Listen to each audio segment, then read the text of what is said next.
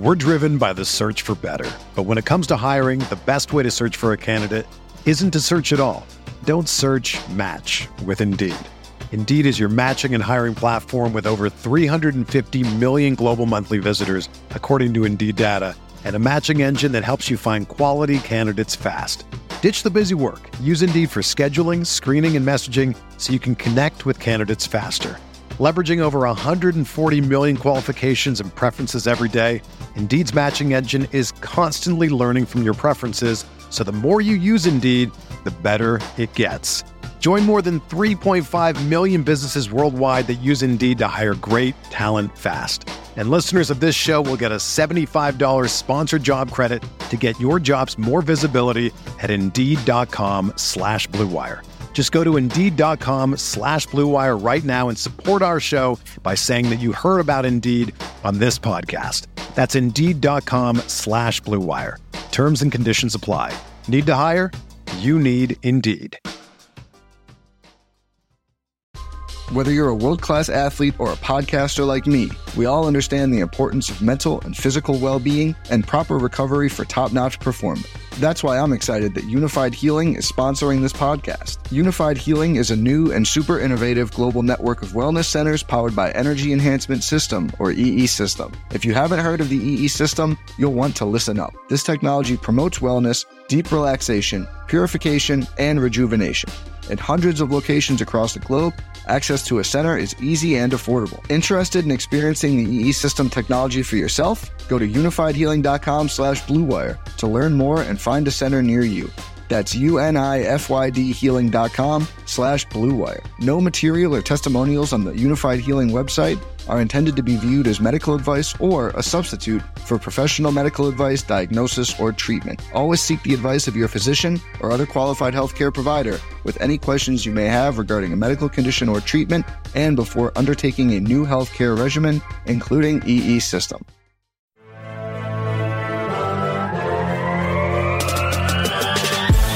Twenty minutes a day, 365 days a year. This is the Pack a Day Podcast.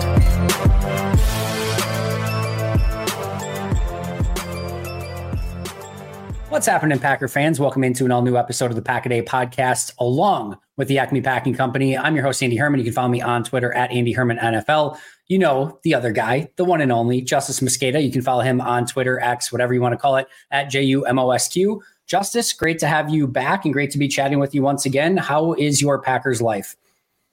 My Packers life has been good. You know, quiet recently, but I think I got like five or six posts up today up at APC. So a couple of things happen. I mean, you get the weird wonky uh, Monday pseudo practice coming off of the Thursday game and stuff like that. So we got a little bit of news today, a couple little nuggets.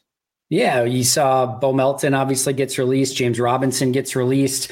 Obviously, mostly good news on the injury you know front. Aaron Jones, AJ Dillon not practicing, along with the release of James Robinson, was a bit weird. Looking over at the running back group and literally only seeing Patrick Taylor and Ellis Merriweather at running back. Um, but overall, I thought it was a, a positive day of news, and um, yeah, just kind of an interesting injury report, if nothing else. Yeah, and I think that you know they, they weren't willing to comment, or at least Matt wasn't um, about uh, about uh, Aaron Jones' status. You know, com- coming into this week, um, he was like, you know, check the injury reports, all that. We're way too far out, which totally fine. We got a Sunday game, you know, and it's it's only a Monday, but um, I, I think the uh, the move of getting rid of James Robinson kind of foreshadows a little bit of how they feel about Aaron Jones, right? Like they, I, I don't think they make that move if uh, they don't think Aaron Jones at least has a chance to go this week. Yeah, you would think so, or at least one of Dillon slash Jones, if not potentially both. Yeah. So just to kind of recap the full, uh, you know, notable injury report. So first of all, Bo Melton and James Robinson were not there. They were released. It's possible that both could end up back on the practice squad, although you would think that they would have done it procedurally so that both could have continued to practice if they wanted to do it that way. But I'm not sure. Maybe there was a rule or something that they couldn't, but who knows? We'll see if they end up back in the practice squad. Josiah DeGuara was not practicing. Emmanuel Wilson and Luke Tenuta both on IR, but both were in the rehab group. AJ Dillon and Aaron Jones uh, were both also in the rehab group and not participating. Although Aaron Jones did warm up with everyone and then went with the rehab group. Unlike everyone else, Emmanuel Wilson, Luke Tenuta, AJ Dillon, who just remained on the exercise bikes. I think uh, DeGuara was over there too, but he didn't have a jersey on, so I couldn't quite tell as easily. Uh, but yeah, so the rest were with the the rehab group. But Jones did stretch with the team, so hopefully that's a good sign for him. And then the notable players that were practicing included Jaire Alexander, which hopefully that's good news. Eric Stokes, which it sounds like they're probably going to ramp up. I wouldn't necessarily expect him to be active this week, but you never quite know.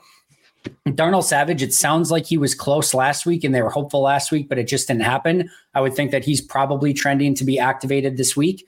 Dontayvion Wicks cleared concussion proto- you know, protocol, so he should be good to go moving forward.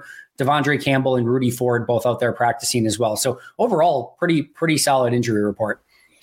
Yeah, and you know that's kind of what they need. I, I will say, if you're keeping track of roster spots and stuff, right? They they have two open roster spots on the 53. Obviously, you know Savage and Stokes had their practice windows open. I would assume that unless they pick someone off of waivers tomorrow, and I don't even know who went on waivers today, that you know would be worth taking a look at. Um, yeah, I would assume those two spots are kind of earmarked for those two guys, and then you have two practice squad spots open that could go to Ford and Robinson, but the Packers just worked out six guys on Monday again because it's this weird, funky week. Usually they end up working those guys out on Tuesday. Maybe they bring in more on Tuesday. They've done that a couple times um, throughout the season, but they worked out six guys today. Three of them were tight ends, and the Packers don't have a practice squad tight end right now. So I wouldn't be surprised if they like brought Melton back to the practice squad and then just said, you know, thanks you know, James Robinson for playing emergency running back. You didn't play a single snap in this game, um, but you know, we we needed the assurance of you know just having a warm body that knew the playbook there, um, and uh, take taking a tight end, you know, to kind of replace his role. Yeah, the only there was really only two, well, three players, I guess, technically that were released on Monday. Matt Ammendola, the kicker, that's not happening. Uh, Marcus Peters, the old corner that got released by the Raiders, don't see that happening. The only other one that would maybe be interesting, only because of the team that he's coming from, is Roderic Teamer, who is a safety for the Raiders, who has been there for four seasons, so does have some Rich Bisaccia experience. Yeah, I think he um, just got a DUI though, which is why he ended up getting kicked off that team. So sort of frowned know. upon. Yeah, yeah. So probably not that either. So yeah, there's probably not anyone that got released on Monday that is probably of too much interest for Green Bay, would be my guess. Yeah, I would assume so. Yeah. Um, anything else that sort of, I mean, obviously, if, if they can get some of these guys back, uh, let me ask you this. I asked Nagler this today when we were talking on on his show. The 50 year old um, weirdo? What's that? The 50 year old weirdo? Did you see the McAfee clip that's floating around? No, I did not. Oh, uh, well, Nagler retweeted it, so it's fun to make fun of him for it. But uh, uh, you know, they they found the old McAfee clip of uh, you know him asking if if Goot is any good at his job, right? Yep, I, I saw that, that. That went viral this weekend, and then McAfee said that Nagler was in his mentions and called him a 50 year old weirdo. So I will absolutely be rubbing that in his face next time I grab beers with him. That is absolutely amazing. No, I did not see it. So uh, just a like you know logistics thing here. I my kiddo has soccer like right before we get here, and I'm like going crazy. So I have uh, I talk with Nagler, I talk with Marques Eversoll, I pick up my kid for soccer, go to soccer game, and then I immediately chat with you. So like I am like out of the loop for like three hours prior to us talking. So you get to break news to me sometimes every single week when we do this. Like uh, I think a transaction a couple weeks ago, and then today finding out that uh, Nagler got uh, thrown out there on McAfee. So no, I did not catch that, but that is absolutely amazing. Yeah, it was good. Uh, but anyway, yeah, I was talking with him, and I apologize if maybe I asked you this question too, because we may have talked about it um, recently as well. But uh, all the safeties are back healthy. Let's say they are. You've got Savage, Owens, Rudy Ford, and Anthony Johnson Jr. Who's your two starters? Uh, you roll with the two guys that that took you this far. I think you know Savage and, and Ford. I think are their guys.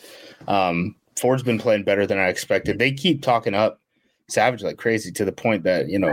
E- even uh, today, you know, Lafleur in the presser was talking about you know how much he's developed as you know not only a player but as a man and stuff like that. I almost wonder, like, is Savage going to get re-signed? Like, even if it's just like a one-year deal or something like that, they seem to like him. Yeah. Um, so I think that's at least a possibility at this point. I, I can't envision them making much of a change. Um, Jonathan Owens, I would have said, you know, put him fourth on the depth chart behind Anthony Johnson, you know, coming into this past week, but he just had, you know, e- easily his best game that he's had, you know, in Green Bay. So I think that's going to be a tough ask for him. Um, you know, to to move him down the depth chart, even in those three safety looks or whatever. Owens played something like ninety something snaps in this game. He played like sixteen special team snaps on top of every single defensive snap. I mean, got the touchdown, all that stuff. Had one play where he just came down like a hammer on a run yep. play. Um, thought he was shaky on the first drive, and I was very worried that it was going to be like the Jonathan Owens game. Like you, you know, you you finally go against a half decent quarterback and you get lit up. Um, that didn't. That wasn't the case. That simply was not the case. So.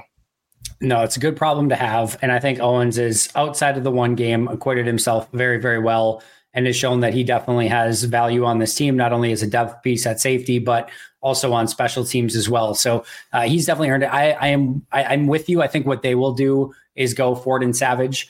Uh, I a little bit more lean towards Ford and Anthony Johnson Jr. just because I kind of want to see Anthony Johnson Jr. play, but I don't think that's going to be the case. How they do the number three safety, if like there is a you know one that goes down or anything like that, would be interesting to me. Or do they try to get Anthony Johnson Jr. on the field in some dime packages? That would be interesting to me. But uh, I'm with you. If I have to read the tea leaves as to what I think they would do, I, I think it would be Rudy Ford and Darnell Savage.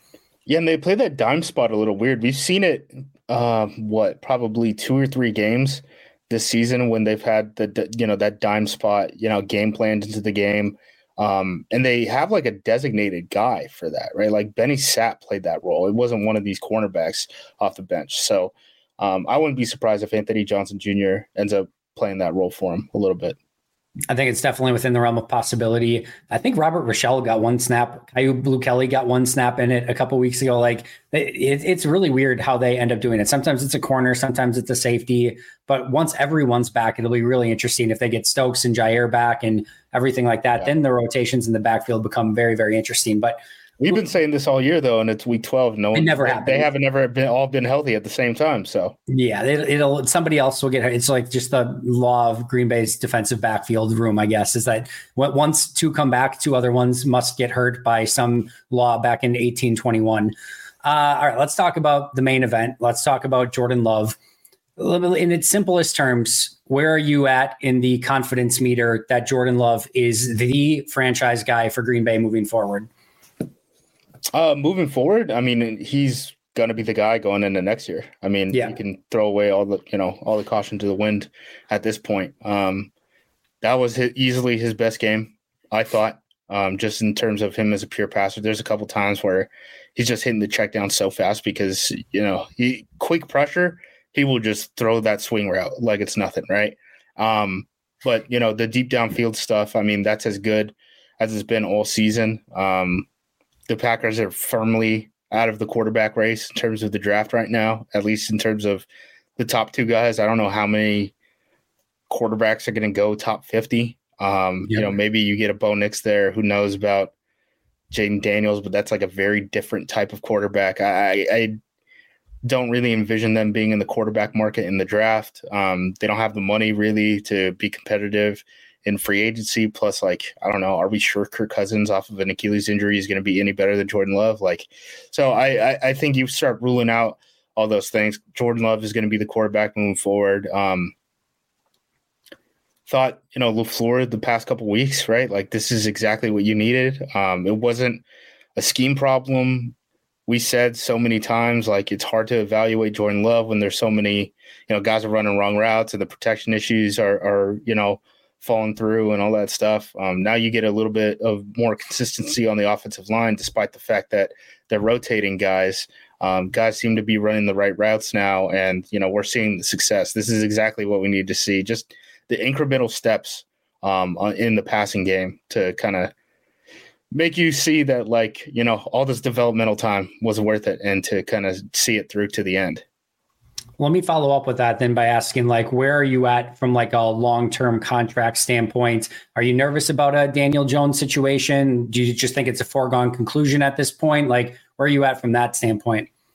I mean, they have another year in the tag, so I'm not that worried really. I mean, I I, I don't envision this team after witnessing Brett Favre and Aaron Rodgers for 30 years, I don't envision envision this team overplaying a hand for a, a mid-level quarterback, right? So if he is a mid-level quarterback, I kind of expect him to get paid like a mid-level quarterback, right? And if they don't think that the asking price is kind of what they see, I mean, I assume Russ Ball would just kind of put his foot down and say like, we don't see value in that. We need to move on. But that's not going to happen until, I mean, 2025 at the very earliest. So it's going to be interesting to see how it all plays out. I think the really nice thing is they do have the remainder of the season to play out clearly and see how yeah. things go. That, that's things, what I mean is there's there's so much time. Like there's so yeah. much time to evaluate and we're seeing the line goes up right now. So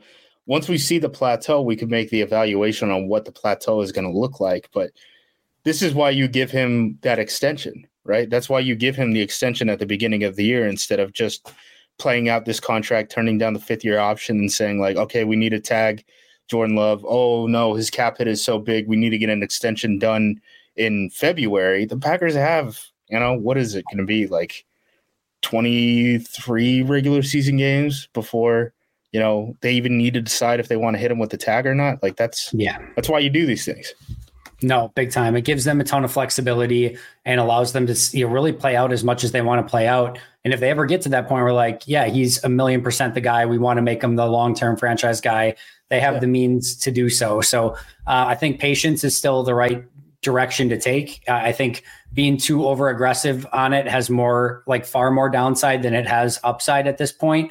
And like here's the thing, right? If all of a sudden, six, like in six weeks from now, if he's all of a sudden looking already like a top eight quarterback and he's just like dominating, that's a great problem to have. Like you'll you'll figure out how to pay him one way or the other. And yeah, maybe you could have paid him a little bit less if you do that before that massive breakout, but you're you're not too upset that that happened and that's the direction that you're going in. It's way, way, way too much of the conversation around quarterbacks has revolved around uh, their contracts and all that stuff and, and what that means for the team moving forward. Like the guy, the player is what is the most important there. Daniel Jones isn't bad for the Giants because of his contract. It hurts the Giants more that Daniel Jones is Daniel Jones. Yeah. Right. Like that, that's what it really boils down to in the end. And yeah, I mean, if, if Love plays the remaining six games like he's played the last four, I would assume that he's going to get a contract this offseason just because yep. there's why why wouldn't you? And what the guarantees look like, who knows? Um, you could probably get him cheaper than if he, you know, played that same way over uh, two, you know, a season and a half instead of just a half a season.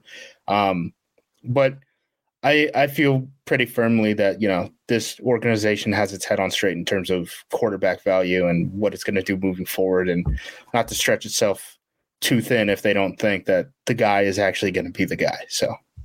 I think that's well said, and I totally agree with you. I think they'll they'll manage this one where like it it it's hard to imagine that they really screw this up in some capacity. I can't imagine them giving him a mega deal and then he's terrible. And I can't imagine he's great and they don't figure out a way for him to be on the team. And those are the only two yeah. like catastrophic scenarios. And I can't imagine either of those really happening, to be honest. No, I mean, yeah, again, there's plenty of time too. Like that's yeah. that's the other thing. We all want immediate answers. Like the season isn't even over. The season isn't be, even over. To be clear, I don't need an immediate answer from the Packers. I just need an immediate answer from you, Justis. That's all I'm looking for. I'm just kidding. uh, let, let's go to the other side because I I'm honestly at a complete and total loss at this one, and I don't know how to reconcile my feelings. So I'm going to need you to solve all of the problems for me. It feels almost blasphemous to uh, you know even like think about giving Joe Barry any credit. Um, it feels like immediately like I look up and there's like arrows pointed at me if I if I say anything nice about some of the stuff that he's done. Um, I, it still doesn't feel totally right, and it feel like it it doesn't always it, it mostly doesn't pass the eye test when I'm watching it, and I still think there's like the situational awareness and some of those sort of things just is like weirdly bizarre in a really bad way at times. And I want to be entirely clear. I'm not saying that he's the guy or the future or that he's like, oh my God, he's one of the greatest in the world.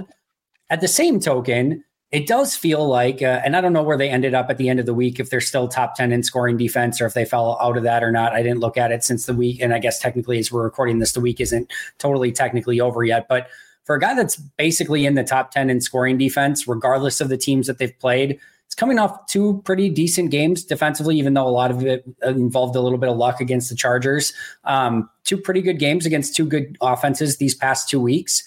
The only time going back to I think like five or six games left at the end of last season up until now that they allowed over 30 points in a game was Detroit in week four. In fact, that was the only time that they allowed more than 25 points in a game. And I know I, I, posted this on Twitter. I just posted like the statistics. I didn't even have like a take with it. And immediately it was hate and vitriol and like, ah, you know, pitchforks and everything. I, I honestly don't know. Like a part of me feels like is the wool being pulled over my eyes and like they're actually doing fairly well on defense and we all just want to hate so much on it that uh, we're blind to it or is it literally like our eye test is right it's not good enough the stats are fake or is it somewhere in the middle well i think there's a lot of stats right like you can look at the run defense stats and the run defense still isn't good right so yep. um I think there's a lot of things going on. I think this is a young football team, even on the defensive side. I think this defense has been really banged up, right? The Packers were out eight preferred starters um, over the entire team, not just the defensive side, but like we mentioned at the beginning of this, like that DB room hasn't been healthy, you know, together this entire season and all that stuff.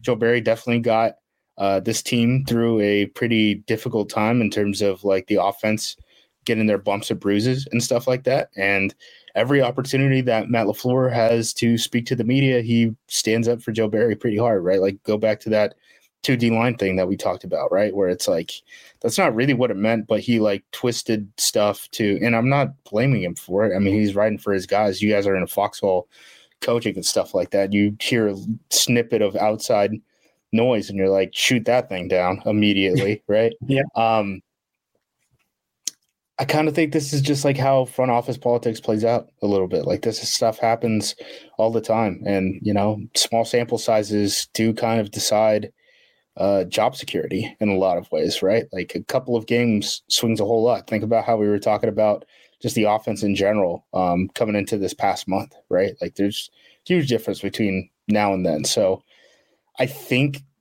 Barry's job is safe unless there's a massive collapse at the end of the season. I think LaFleur's handcuffed himself to Barry, right or wrong. And he said, that's my guy going into the season.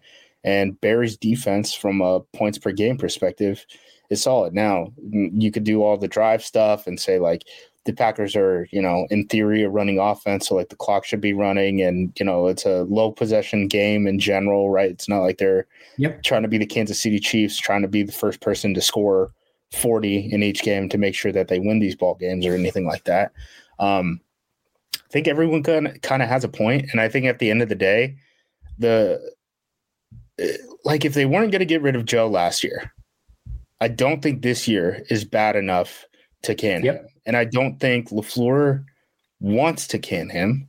So I don't think LaFleur is going to can him. And I don't think anyone's going to make LaFleur can him, frankly. Nope. So, like, unless right something drastically changes in the next six weeks, I think Barry's job is safe. And that's just the situation. The other thing, too, is, um, you know, coming into this year, right or wrong, right? Like, this was going to be a developmental year, whether anyone wants to admit it or not, right? So you fire Barry, and we just spent a year developing these guys for a system that they're not going to play, or we hire a defensive coordinator that runs the same Joe Barry system and like nothing fundamentally changes. And all we did was just cost the team a buyout, right? Like, yeah, I mean, I were again, I, am not too worried about it, honestly. Like, it, this just kind of feels like what the defense is going to be for right now. We're not really competing for a title or anything. So, I don't really care that much. Like some of the things have been solved. Like, um, was it last? Yeah, it was last game where uh, the Lions did all the weird empty stuff, and the Packers were checking checking when they were in empty, in heavy personnel, and they were in bait. Like all the stuff that they said that they couldn't do against Davante, like they were able to do in this game. So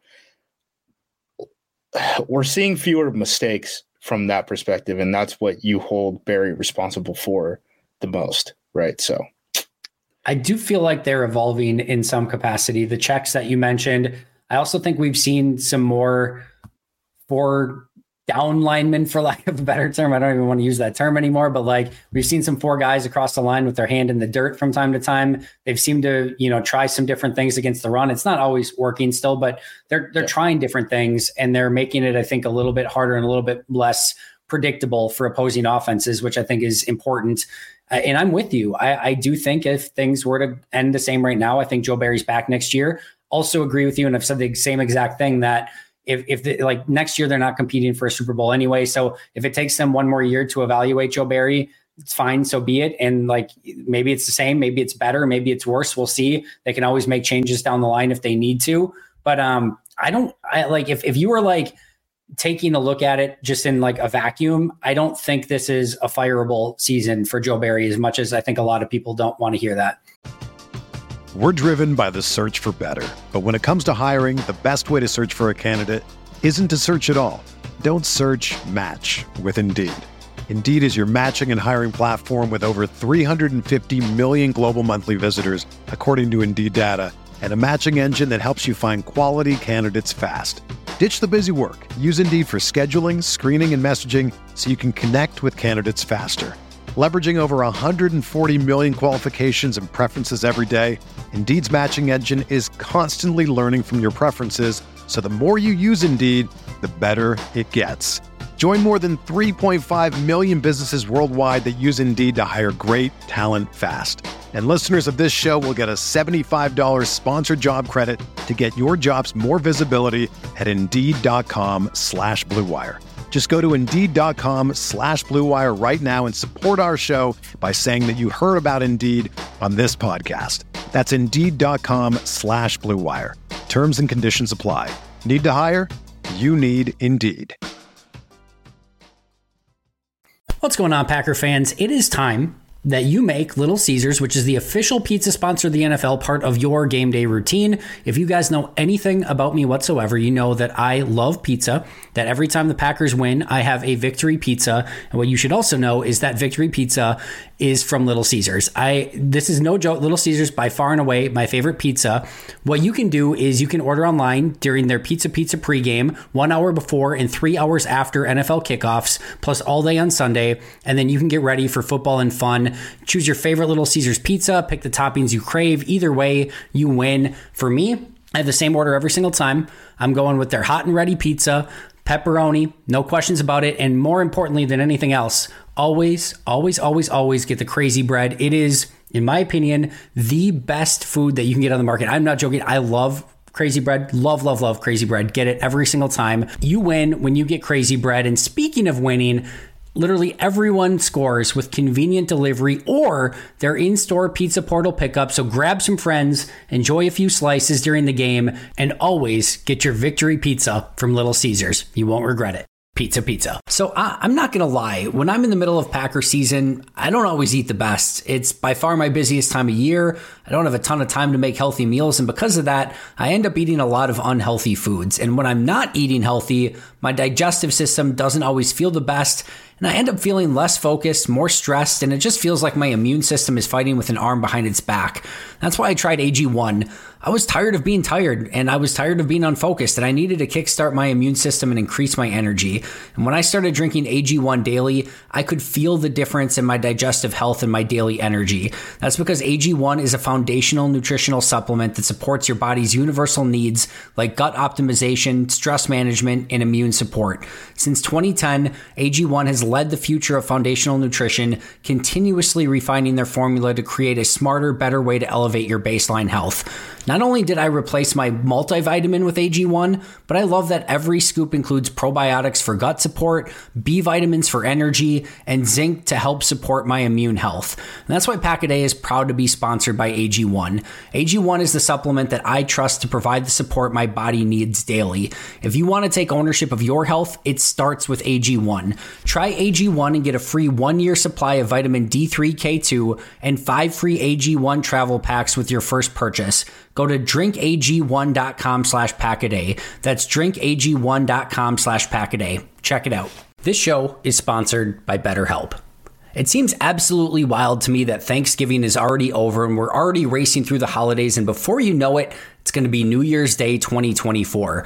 Part of me is incredibly excited for the holidays, the hustle and bustle, the magic, the love, the giving, everything amazing that goes into it every single year. But there's another part of me that's anxious, nervous, sad, emotional, and kind of just ready to put the holidays behind me and fast forward right past everything. For me, I always find it stressful trying to find the perfect gift for people to try to make everyone's holiday a perfect success and to make sure everything goes off without a hitch. If we're being real, we all know that this time of year can be a lot, and it's natural to have a wide range of emotions and feelings during the holiday chaos. That's where therapy has come up huge for me. Amongst all the anxious and chaotic moments, therapy has been the anchor that's kept me grounded and the guiding light to get me through the season. I've learned to keep an eye on the positives, to avoid the triggers that cause me to be anxious, and to focus on all the joy and love that's surrounding me during the holidays. If you think that therapy could benefit you, it's time to give BetterHelp a try. BetterHelp will flex to your needs, your schedule, and your unique situation. You too can find your bright spot this holiday season with BetterHelp. Visit betterhelp.com slash packaday to get 10% off your first month. That's betterhelp, H-E-L-P dot com slash packaday. Hey there. I'm sure you've heard a ton about daily fantasy sports, but I'm here to tell you that you've never experienced anything quite like prize picks. With basketball season here, you can now pick combo projections across football and basketball from the Specials League, a league created specifically for combo projections that includes two or more players from different sports or leagues. For example, LeBron James plus Travis Kelce at a 10.5 combo of three points made plus receptions. Even more fun yet? Do you want to play alongside some of Prize Picks' favorite players like rapper Meek Mill and comedian Andrew Schulz? You can now find community plays under the promos tab of the app to view entries from some of the biggest names in the prize picks community each week. I've had so much fun making prize picks a part of my daily fantasy sports routine. They cover all of my favorite sports, have a ton of variety and different options to choose from, and the player choices are immense. I even had a fun J.K. Scott selection the other day for the Chargers game. I recently had a big win on Saturday morning in a London game, and it just made the viewing experience so much more enjoyable. It's fun, it's exciting, it's easy, and there's a level of creativity and uniqueness about it that I really, really enjoy. So go to prizepicks.com slash packaday and use code packaday for a first deposit match up to $100. That's prizepicks.com slash packaday using code packaday for a first deposit match up to $100. Prize Picks, daily fantasy sports made easy. Yeah, I mean, again, they didn't do it last year, yeah. right? And you had you had Rodgers, and I know they got hot down the stretch and all that stuff, but this defense has been more, consistent. I know the run game stuff is a little frustrating, but at the end of the day, you look at all all of the stats and all the way the things are trending in the NFL right now, and it's like, yeah, you'd rather have a good shell pass defense than have a good run defense, and that's where we're at right now.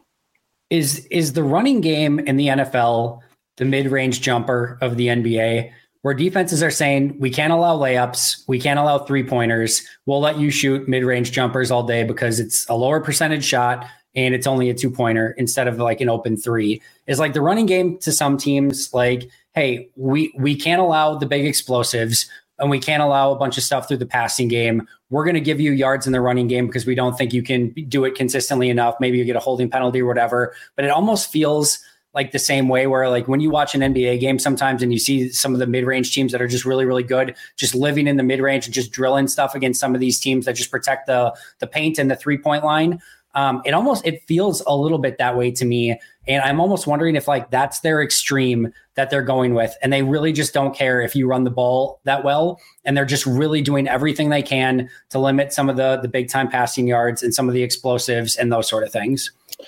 I yeah i mean i very much agree with that. I mean that's kind of how this whole defense and this defensive revolution is kind of constructed, right? Everyone in the yeah. NFL has gotten away from the single high safety stuff for the most part in terms of, you know, we line up in it, we play in it, uh, we don't move out of it. We let you know that it's coming, and we're we're just going to be better than you doing that.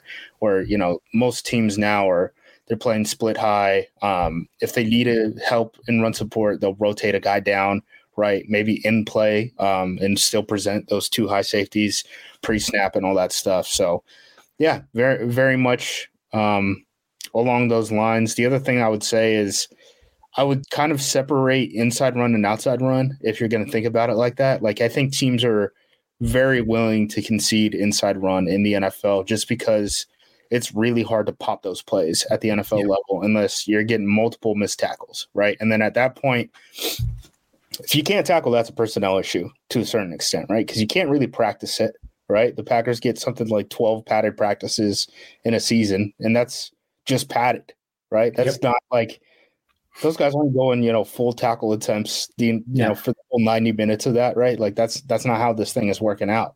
Um, I think the edge plays are where it gets more interesting because I think a lot of teams right now are getting into. I think the answer used to be just run like outside zone, and then teams are stopping that outside zone now.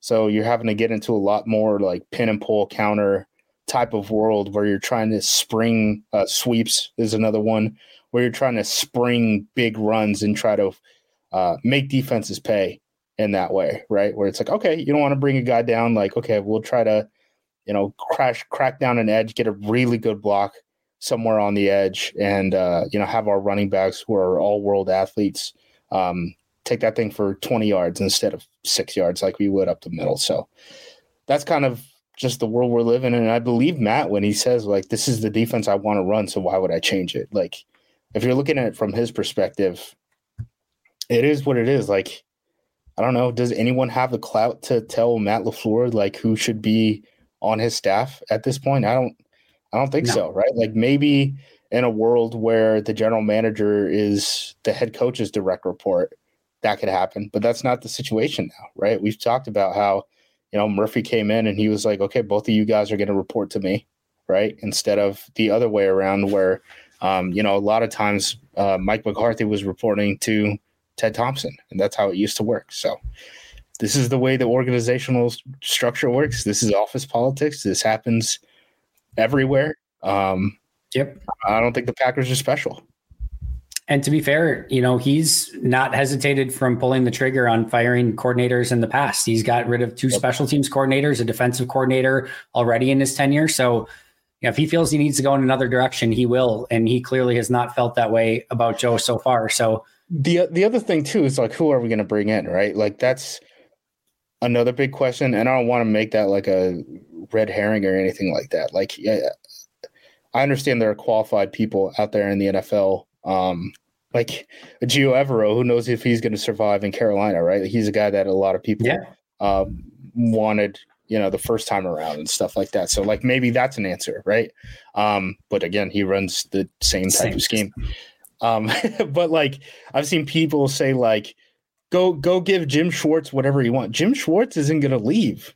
No. Why would he leave for Green Bay? Like Matt is in a position right now where if the Packers have like a really bad season next year, who who knows what happens, right? Like the the fact that um you're not coming off of playoff success and you're a veteran coach is not a positive thing when you're in the hiring market for a new coordinator, right? Yeah. Um, plus, this isn't college football. You just don't buy someone else's defensive coordinator and he just comes and takes the job. That's not how this thing works. Right. And it seems like a lot of the names that people are throwing out there, like you said, Evero. Um, there we got jobs. Yeah, and, or, got like Brandon Staley, or like you know, for right. the Chargers, like it's the same system. It's the right. same system, and I, to me, that and, and as you mentioned as well, if they do go a different system, well, that doesn't necessarily always just like translate right away either it, it, it's a lot more complicated than I think just the hashtag FireBarry like makes it seem sometimes. And yeah, I, I think it's going to be really interesting the, the rest of the way. But I, I think it's I think it's Barry's job uh, for better or worse, and then we'll see what 2024 brings. Is kind of where I'm at. Oh, the other yep. thing too is like it's amazing.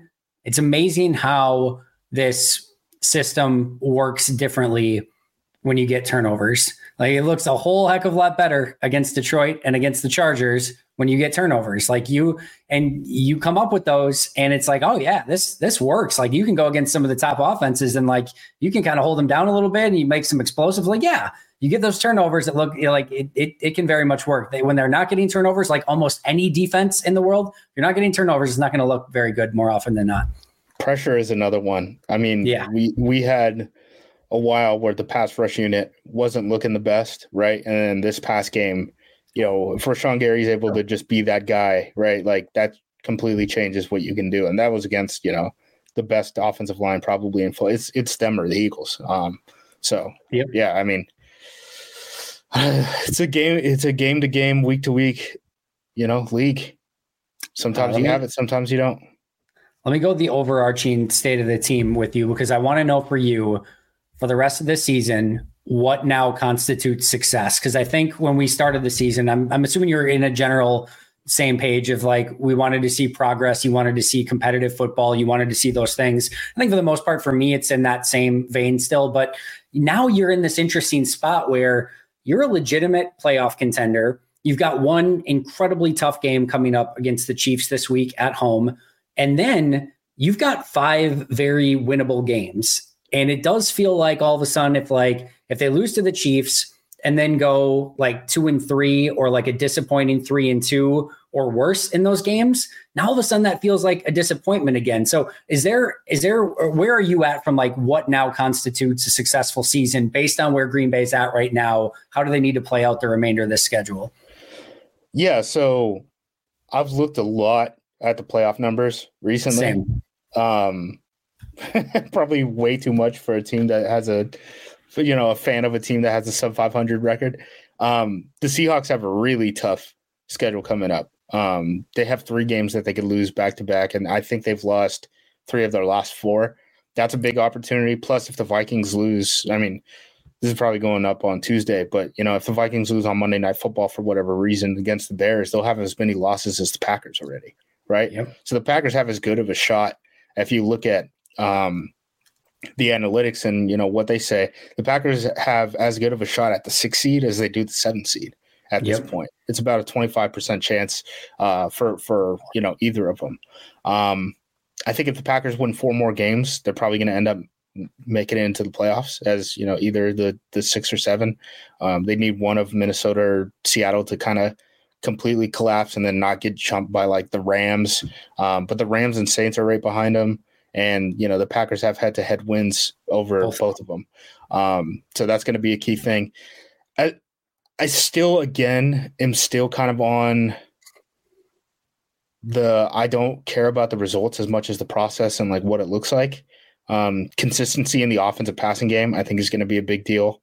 Um, I don't know if I need to see the consistency on the offensive line because I don't know what the heck we're going to do next season, right? I think we're still getting we're still trying to figure out what the answer is there. Like, could we take a left tackle? Could David Bakhtiari be playing left tackle? Could Sean Rhyan get a full season of, of right guard reps? Right? Um, do we add some competition there and have someone battle Sean Rhyan for that? We have, I think it's five picks in the top 80 as it stands right now in, in next year's draft.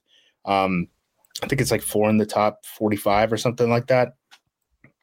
Uh, Packers are like fourth in draft capital behind who is it? Uh, the Cardinals, the Bears, who obviously both of those teams own multiple first round picks, and then the Commanders, a team that has two second round picks and then also owns its original third.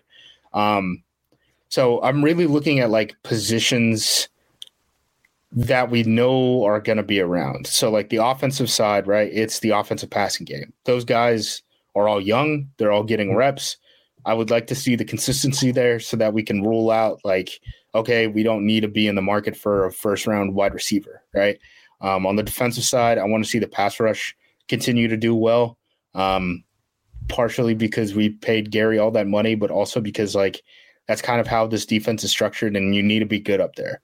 So I, I would like to see that continue moving forward, and then probably the cornerback position, right? Um, if Carrington Valentine can become a starter, or if he could even potentially play like the nickel role next year, that would go a very, very long way. So, like Karl Brooks, Carrington Valentine, all the young wide receivers, Jordan Love, like that's where I want to see consistency down the stretch. And I don't really care what it looks like if they're competitive in these games and they end up losing, but it looks good. Like I'm there too. What, whatever, you know.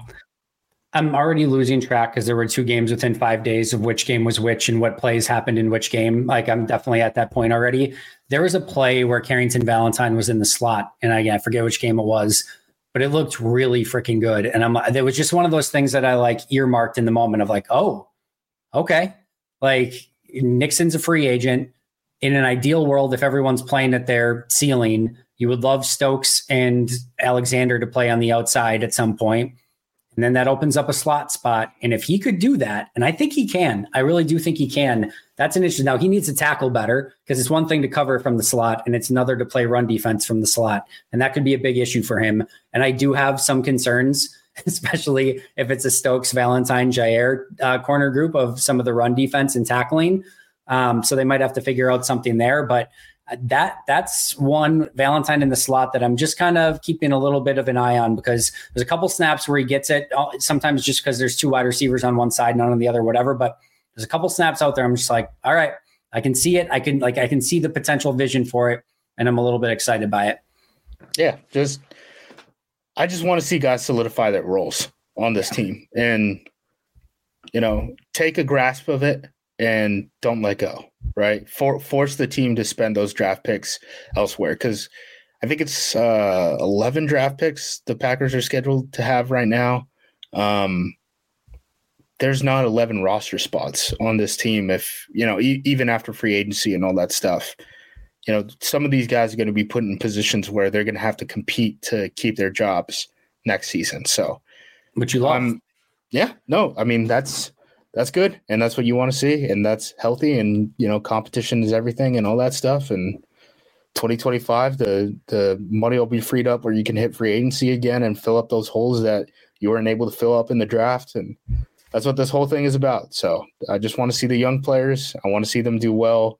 I want to see them you know to give the team no excuse to spend a pick there yeah, so just to follow up on a couple things you said, those top five draft picks, number 13, as at least as this was as of yesterday, uh, pick 13, 39, 44, 79, and 80, with the Bills and Jets picks continuing to, to slide down in a very good way for yep. Green Bay. And then that Seattle next three games is at Cowboys, at 49ers, Eagles at home. Cowboys, 49ers, Eagles, next three games for the Seahawks. Lost three of their last four. DK is saying defensive players have more touchdowns than him. I mean, Seattle is not in a good place right now as someone who lives in the Pacific Northwest and has to hear Seahawks fans all the time. So they have a chance in their final three. They've got at Titans, but it's an away game. Steelers at home, which Steelers are always just a pain to play no matter what. And they got a new Seahawks, coordinator. Seahawks are not good at stopping the run. So those Titans and Steelers games might be a little trickier for them than people yep. expect too. And then their last week is at Cardinals. So which who knows what to expect from that one. But those first three, man, at Cowboys, at 49ers, Eagles at home will be very interesting. And like if they lose all three, like just imagine where they're at too from like a you know mental standpoint of like things just completely fell apart at that point, which is obviously never great either. But a couple other ones, and I got to get you out of here. Uh Rasul Douglas has been a little bit of a topic of conversation. I saw some people on social media saying like, well, now that Green Bay's doing better, it really looks stupid that they traded away Rasul Douglas because how awesome would it be if they still had him in the secondary? I'm not there. Uh, Green Bay has won three of their last four games without Rasul Douglas, and you're getting an opportunity to look at guys like Carrington Valentine. Um, you, you would, of course, love that guy on the team. I don't think there's any arguing that, but I, it, nothing has changed for me. Yeah, I don't know if they pull that trigger if they know that they're starting Corey Valentine down the stretch. Um, but they made the decision at that point that, you know, with all these bodies at the cornerback room, they wanted to see if they can get anything out of Carrington Valentine, right? Which is, you know, again, an important thing moving forward. Um, Stokes is going to need to get reps. I don't think they ever really had a plan for what it looks like when all of those guys are healthy, plus Keyshawn, right? Because Keyshawn's been playing in the slot the full time, the whole time they just made a decision about the future of the team, and who knows if they would have even kept that Rasul contract going into next season, right? Yeah. Um, that's the other thing that's kind of you know floating around. So I don't think they really regret it. Um, you know, Rasul is a good player. I mean, you, know, you heard about um, all the all the comments that his teammates made when when he was on the way out. How you know they traveled to the facility, they had like dinner with him after the trade was announced, all that stuff. Um, I'm sure it was a tough thing to do, but I mean, they did it. There's no crying over spilt milk. I, I, I don't, I don't think they regret it by any means, and I don't think Buffalo regrets it either, even though they're no. losing ball games. I mean, he's playing pretty well for them. Yeah, I think so far, I mean, it hasn't been a win-win because the Bills keep losing games in, in right. that stretch, unfortunately. But overall, like you said, I don't think Green Bay is upset by it. I don't think Green Bay or excuse me, Buffalo's upset by it. Um, I don't think if the trade deadline were like next week, I don't think they'd be swapping back and be like, whoa, whoa, whoa, actually, we're both good. Uh, we'll Bills keep the third round pick. Green Bay keeps Rasul Douglas. But yeah, I, am there with you. I think uh, they're very happy with the way Rasul's playing, and it's worked out fine for Green Bay so far. a couple last ones. Green Bay's offseason, a little bit of a topic of conversation lately, just in a in a kind of a positive way for Gutey and the way things have, you know, kind of worked out. Obviously, Aaron Rodgers is impossible to dissect based on the fact that he played three snaps and tore his Achilles. So we can't really have too much, although I think the way Jordan's playing and all those sort of things, getting off the contract uh, and having a better record at this point right now than they did at this point a season ago, I think that's obviously trending in a very good spot for Green Bay. But all the other players that had like any sort of significant, and even that's a little bit in quotes, uh, playing time from last season, Randall Cobb, 173 snaps for the Jets. This was as of a few days ago, so some of these might have been upgraded since the, the weekend. But when I put this together, Ra- Randall Cobb did not play in that game. No, he I did not. Confirm. Yeah, no, he did not. 173 snaps, 46.5 grade by PFF. Allen Lazard, 528 snaps, 55.4 grade, and was a healthy scratch this past healthy week. scratch. He's going to be a fourth round compensatory draft pick for the Packers. For Green Bay. That's actually a huge, huge move for them. Marcedes Lewis, 185 snaps, 74.3 grade. Good grade, but isn't really getting on the field all that much, which is not totally unexpected. Bobby Tonyan, 174 snaps, less than Lewis is getting, 46.8 grade. Again, 60 is average for PFF for those listening. Dean Lowry, 237 snaps, 47.4 grade. I think he just suffered a either a season-ending injury or like a significant injury of some extent too recently. Jarran Reed for the Seahawks, 520. I think he's back with Seattle, right? Maybe I'm mm-hmm. wrong on that. Yes. yeah, okay. 526 snaps, uh, 58.9 grade. Krys Barnes, of all people, 84.3 grade, but only 155 snaps, very limited playing time. Before, uh, like two weeks ago, he was like barely playing. And then Adrian Amos, 257 snaps, currently being used on special teams as well. 71.5 grade on defense. Overall, not any uh, spilt milk that Green Bay's crying over too much from their loss of free agents this past summer. Yeah, I think um, the only two I was on the fence about in terms of you know potentially retaining were Amos, just because of how the cornerback room or the safety room looked like. Yep. But he's not getting that much burn in New York, and think it was pretty clear last year that his legs were starting to go. So I haven't Big been time. paying that close, especially to, you know, a rotational safety in New York. Um, but if the declining legs continued, I completely understand. Um, and then the other one was Sadie's. Like, I don't yep. know, man. Sadie's could have played for me forever. Like that's. I'll always look at that one and just be like, I don't know, man. He could have groomed these tight ends, but like Musgrave seems like he's getting it perfectly fine, and you know, Kraft is coming coming out the past couple weeks. So, um, yeah, I mean, between that and then you know MVS isn't looking that good in Kansas City either, right? Um, no. he he got one of those ten million per year deals. Um, Gooch draft picks have been looking really good this past season, so yeah, I mean, hard to criticize it. Um, I know some people yeah. will. That won't stop some of you, but he's been doing pretty good. No, he has. I'm with you. Marcedes plus, plus like the, the Jenkins extension and the Rashan Gary extension. Both of those things were pretty big deals for the franchise, and both of them already look like steals. I know Jenkins hasn't had the year that a lot of people expected him to have, but if you look at the guard market right now, uh, just the offensive line market in general, like Kansas City's playing some bad tackle, paying some bad tackles a whole lot of money and for Jenkins, for me, early in the season, I didn't think it looked good at all. Uh, these past four or five weeks, he, in my opinion, he's been really, really good. He's really just like settled down and he started looking like Elgton Jenkins again. In which case, you don't mind that contract in any way, shape, or form. And uh, to, I mean, to me, him and Zach Tom are still going to anchor that offensive line moving forward. And I don't think anyone's too upset about those guys being on the line. So I don't mind that. Like I was, going to say, Marcedes is the one to like. I know they're not playing the same position, but Deguara really like fell out of the rotation anyway.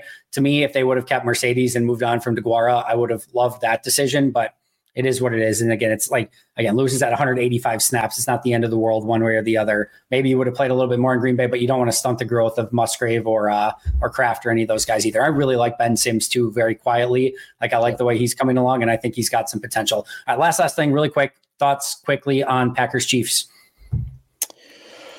will be a fun rematch, right? Of you know we're gonna get hit over the head about Love's first start and all that stuff. Um, Kansas City is really struggling right now. Again, you know we mentioned bad bad tackle play. Um, the wide receivers aren't panning out for that team like we thought. I think it's going to be a really interesting um, situation with Kelce. Um, I'm sure yeah. we're going to get plenty of Travis Kelce talk uh, between now and uh, kickoff, but the Packers kind of got abused by those Chargers tight ends for a while, in in part because the Chargers don't have any wide receivers. I know they just uh, benched Quentin Johnston, the uh, first round wide receiver that played against Green Bay in this past game.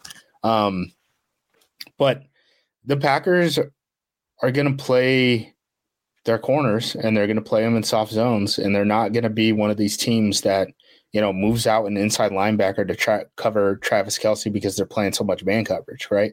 Right. Um, I kind of think that breaks in the Packers' favor. And the problem right now is if it's not Travis Kelce, who's it going to be for the Chiefs? Because they don't have that many weapons. Um, maybe you get beat over the top by MVS once, but like, is he going to beat you over the top three times? Because you're probably going to need three times. Um, so yeah, I mean, Tampa Bay gamble in the NFC Championship game. You, if we're going to let you run MVS deep, and you're not going to connect on it enough to make you make them pay, and they they were right. Yep. So I mean, similar to the things that we were saying about, you know, what do you want to see from the team moving forward? I mean, I think those positions are also the ones you want to highlight, right? Where it's, you know, cornerbacks. Can you not get burnt deep basically on some of these Patrick Mahomes weird scramble plays? Pass rush. Can you get home consistently against some uh, bad performances on the offensive line that the Chiefs are having right now. Um, on the offense, you know, are you going to be able to operate against the Spagnuolo type of defense? You got a, kind a little bit of a look at it against the Vikings. Um, Spagnuolo is going to do a little bit of different stuff, but you know the Vikings are plenty blitz heavy too. You know, here here's another opportunity at it. Oh, and you have the Vikings. You know, in the second half of the season too. You ha- you got another one coming up in the rematch for that. So it's going to be interesting. Um, I think the, you know, famous last words is the Packers, you know, might have a chance in this one, but that's kind of where I'm feeling right now. Like I'm, I wouldn't totally count out the Packers. The Chiefs aren't playing as good a football as you would expect them to. Plus, you know, Green Bay's coming off of extended rest. Kansas City just had to come back from 14 points against the Raiders. They got they got a shot. It's the NFL.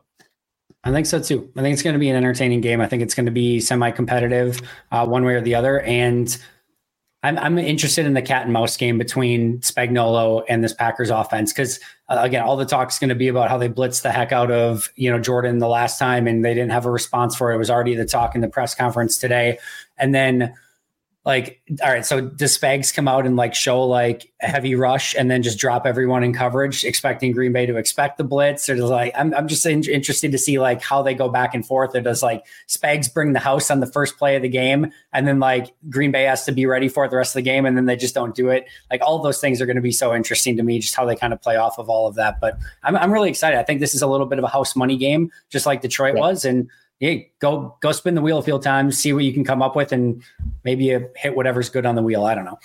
Yeah, I mean, and if they do win this one, I mean, who boy, Playoff, playoffs, playoffs. Yeah, yeah, you're right. If they win this one, like look the heck out because somehow Green Bay caught some magic in the bottle, and now they've got five winnable games left with back to back to back wins against uh, the Chargers, the Lions, and the Chiefs. Like Sign me up, Mark or uh, Justis. Sign me the heck up. Tommy DeVito just won a game by scoring ten points. That will not be happening against the Green Bay Packers. Like, yeah, no, we're about so to play either. some some bad football teams down the stretch. So, yeah, I'm I'm excited to see how this pans out at the end. Um, just want to see the offense be able to click. If, if you look functional against Spagnuolo and they continue this passing game momentum moving forward, I'm very happy right there with you. Justis, you are absolutely amazing. Thank you so much for doing this every week. Love these conversations. Where can all the fine folks find you on social and find all your amazing work?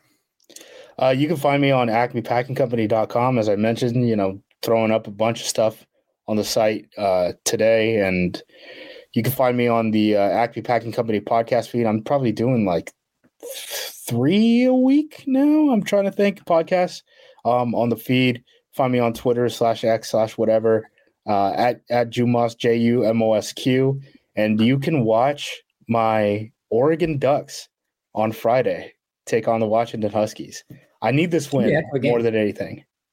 What what more than anything? I need this game more than anything. I need a win. I need a win. I need the last Pac-12 championship. I need the title belt.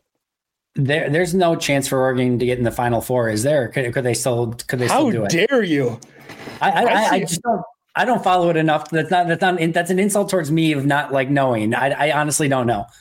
Yes, I, I, I think it's a win and in situation, but Ooh. there's a lot of weird things happening in college football right now. Where like, you know, if Bama beats Georgia, then what happens? Texas is lingering around. They think they have a chance. Ohio State fans are very loud. I don't think they have a chance. Um, so yeah, I, I think Oregon is is winning in, but we'll see. Okay. Interesting. It'll, I, I know there's a lot of chaos because a lot of different things could happen, but that's the extent of my college football playoff knowledge. Um, I would love to follow it closer during the season, but unfortunately, time just does not allow that to be the case. Go follow him at JUMOSQ. You can follow me at Andy Herman NFL. You can follow the podcast at Packaday Podcast. For Justis and Acme Packing Company, myself and Packaday Podcast, that does it for us. Until next time, and as always, go Pack Go.